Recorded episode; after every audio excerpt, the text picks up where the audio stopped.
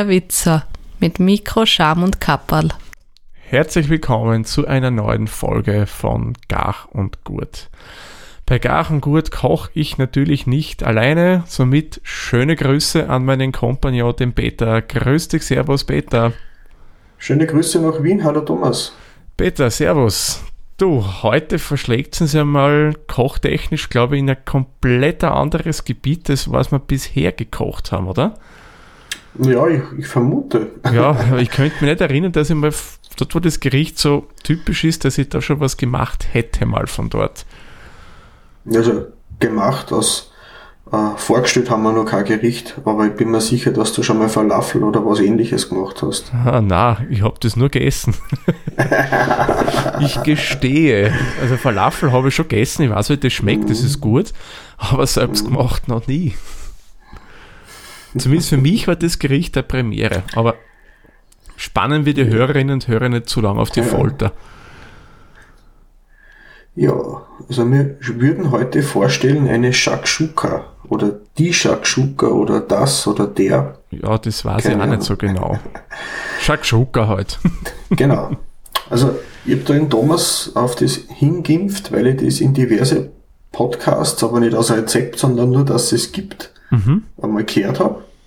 Und dann haben wir gedacht, schau ich mir das einmal an, was das ist, und dann haben wir gedacht, das fällt genau in unsere 30-Minuten-Kategorie. Genau. Mhm. Weil das geht Man. wirklich schnell, das Gericht, man glaubt es kaum. Ja.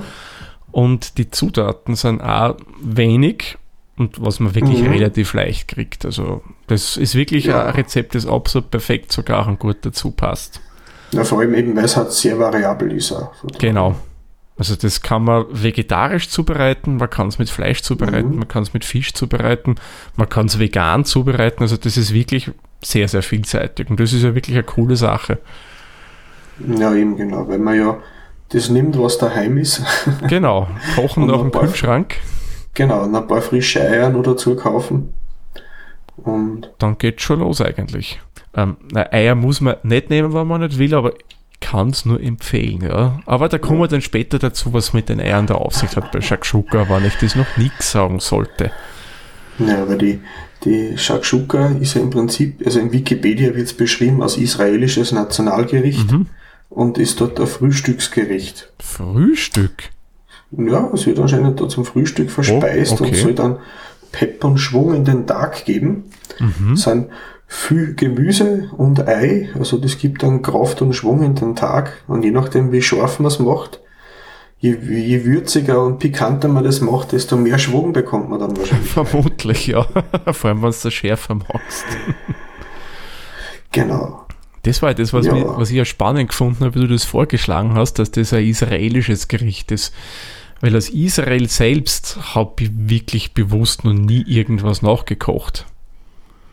Wie gesagt, das ist auch schwierig zu sagen, weil eigentlich für so Gerichte, die so in dem äh, Mittelmeerraum, mhm. Türkei, Griechenland, Israel, die arabischen Staaten, Jordanien, Marokko, das ist durch die ganzen Völkerwanderungen, ob sie jetzt freiwillig oder unfreiwillig waren, mhm. hat sich das sehr vermischt von der, von den Gerichte her. Genau. Die Basiszutaten sind in die ganzen Länder ja fast überall gleich. Eben Tomaten, Gemüse und Ei bei den meisten genau. Ländern. Und je nachdem, was verfügbar ist, isst man dann verschiedene Beilagen dazu. Und man würzt mit verschiedenen Dingen, die man daheim hat, ob es jetzt äh, Lammfleisch ist oder ob es in Chilischoten nochmal extra sind oder eben ähm, äh, ja, Würstchen zum Beispiel mhm. oder Speck. Speck, je genau. Nachdem, je nachdem, welcher Glaubensrichtung man an, angehört, ist das eine erlaubt und das andere, äh, man kann auch zum Beispiel Zucchini und Auberginen nehmen, mhm. dass man ein bisschen einen Biss reinbekommt.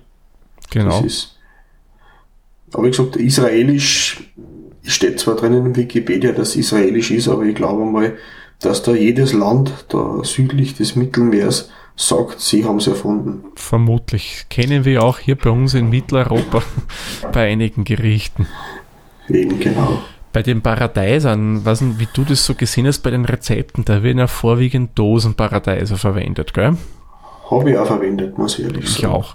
Und ehrlich gesagt, ich oute mich jetzt, ja. Ich bin ein riesen Fan von Dosenparadeisern. Ich verwende die wirklich total gerne, weil es hat mhm. nämlich meiner Meinung nach einen Grund, weil die Paradeiser, die da in die Dose reinwandern, die werden wirklich reif geerntet und nicht nur so ganz zart rot, die dann mehr oder weniger am Transportweg reifen.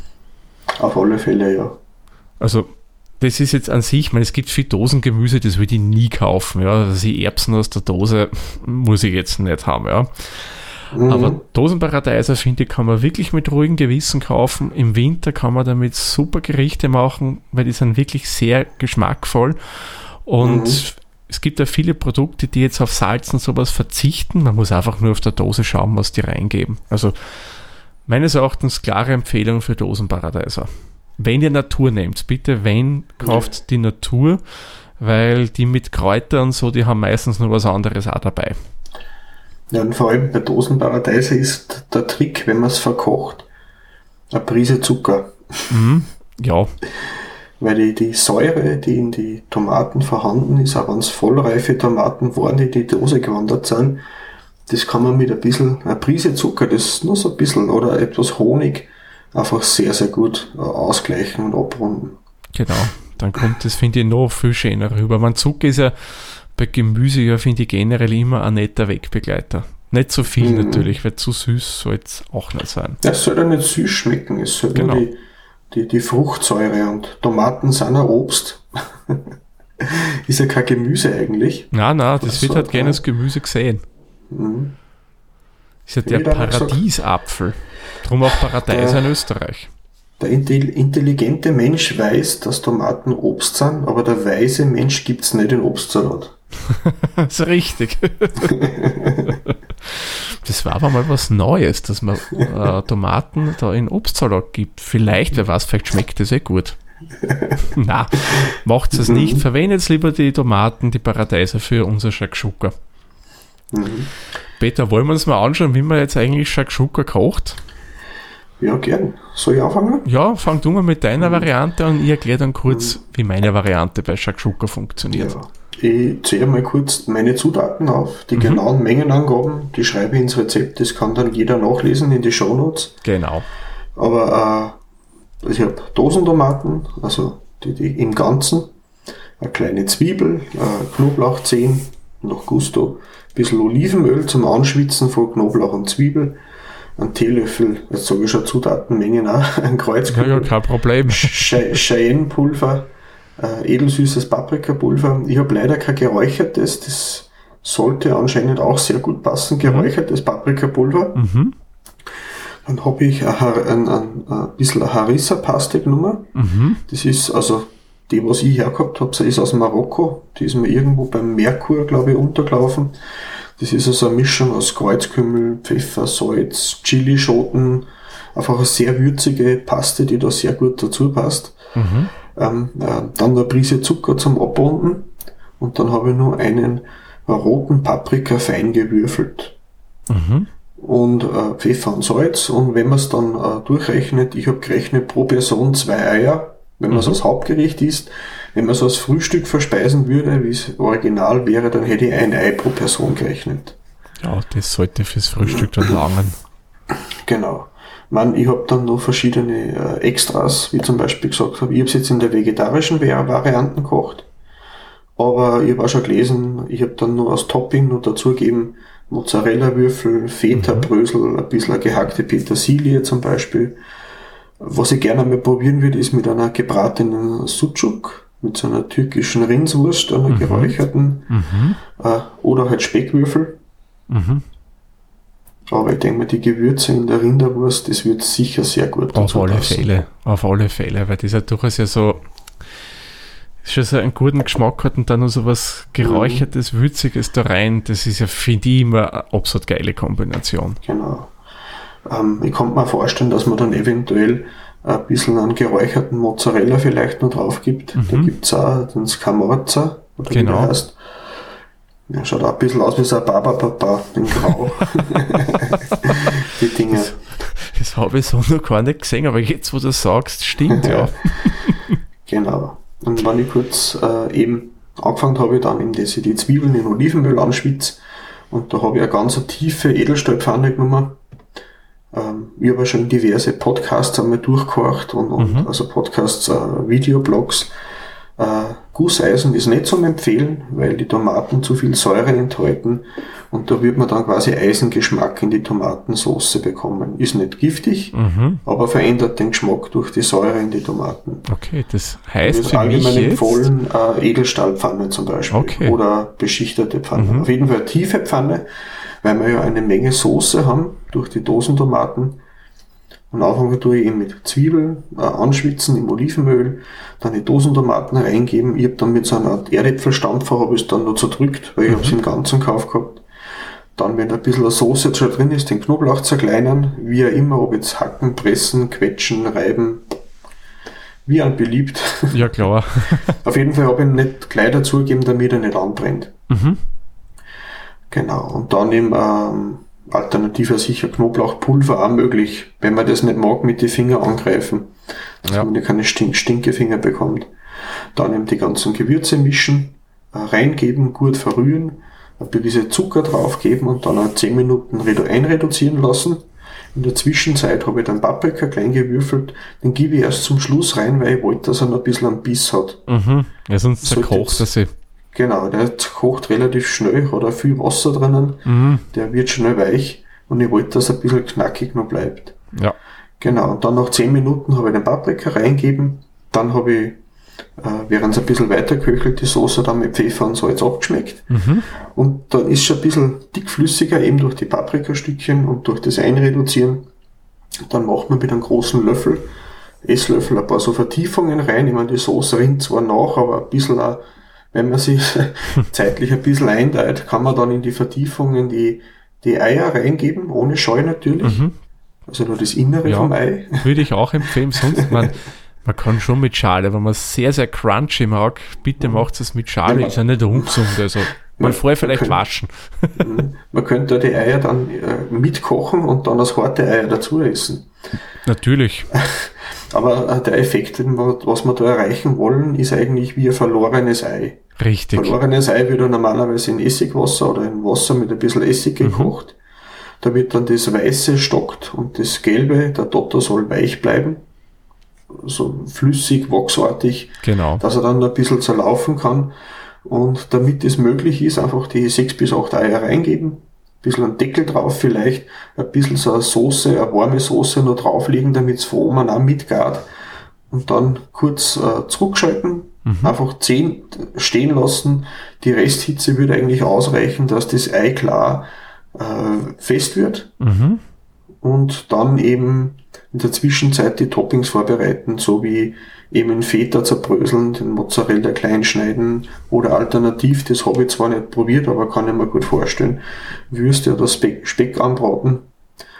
Und dann, sobald dann das Ei klar fest ist, man kann ja ein wenig nachschauen, ob schon, ob schon passt und dann das rausgeben, also Deckel runter und dann immer ein Ei mit etwas Soße aufs Teller legen oder gleich zwei Eier, wenn mhm. man es als Hauptspeise isst und dann eben mit Feta und äh, Mozzarella habe ich sie drüber gestreut. Und ich habe dann als Beilage dazu gereicht äh, Bratkartoffeln. Mhm. Ich wollte zuerst eigentlich Ofenkartoffeln machen, aber meine Kinder haben mir dann gesagt, Bratkartoffeln sind viel besser. es hat auch gut passt. Aber mhm. wenn man es sich einfach machen will, einfach ein frisches Weißbrot, irgendein knuspriges Baguette oder ein aufgebackenes Pita-Brot. Genau, oder diese türkische Fladen. Ja, genau. Und dann ist es eigentlich schon fertig. Man kann dann ein bisschen äh, Frühlingszwiebelgrün drüber streuen, dass ein bisschen ein Crunch und eine Schärfe noch dabei ist. Mhm. Und das wäre es eigentlich dann schon gewesen. Also ich sage mal, eine Sache auf 20 Minuten, eine halbe Stunde habe ich nicht gebraucht. Ja, das geht ja wirklich. Vor allem, du hast relativ wenig Handgriffe, das ist ja das Tolle an dem Gericht. Ja, man kann es dann in der Pfanne auf den Tisch stellen, ein bisschen eine Unterlage drunter geben und dann kann sich jeder das selber rausnehmen, was er mag. Genau. Wäre auch eine Möglichkeit von daher. Selbstverständlich, ja. Man, jetzt habe ich, wie du das so ein bisschen geschildert hast, wegen der Gusspfanne, lässt mich, lässt mich das jetzt zu denken geben, ob die Pfanne, die ich vermeintlich aus Gusspfanne gekauft habe, wirklich denn eine ist. Weil ich habe nämlich das Shakshuka in meiner Gusspfanne gemacht und die hätte nichts Metallisches geschmeckt. Also, hm, mhm. ich sollte dem nochmal auf den Grund gehen, was für eine Pfanne ich denn da habe. Ich habe das eben nur bei einem, einem, einem Videoblogger habe ich das gesehen. Es wäre mir technisch logisch. Auf alle Fälle, könnte, ja. Könnte aber auch sein, dass die Pfanne so gut eingebrannt ist, dass die Schicht so, so gut hält, dass man da nichts, dass das einfach nicht lange genug äh, dass das angreifen das kann. Angreifen kann, genau. Wäre natürlich ja. möglich, klar. Klar. Ja, ich habe ja ein bisschen eine deftige Variante vom Shakshuka probiert. Ich will das ja, jetzt noch kurz mhm. Meine, ich sage es gleich vorab, ist nicht vegetarisch und ist von der Würzung her äh, komplett anders als die von Peter.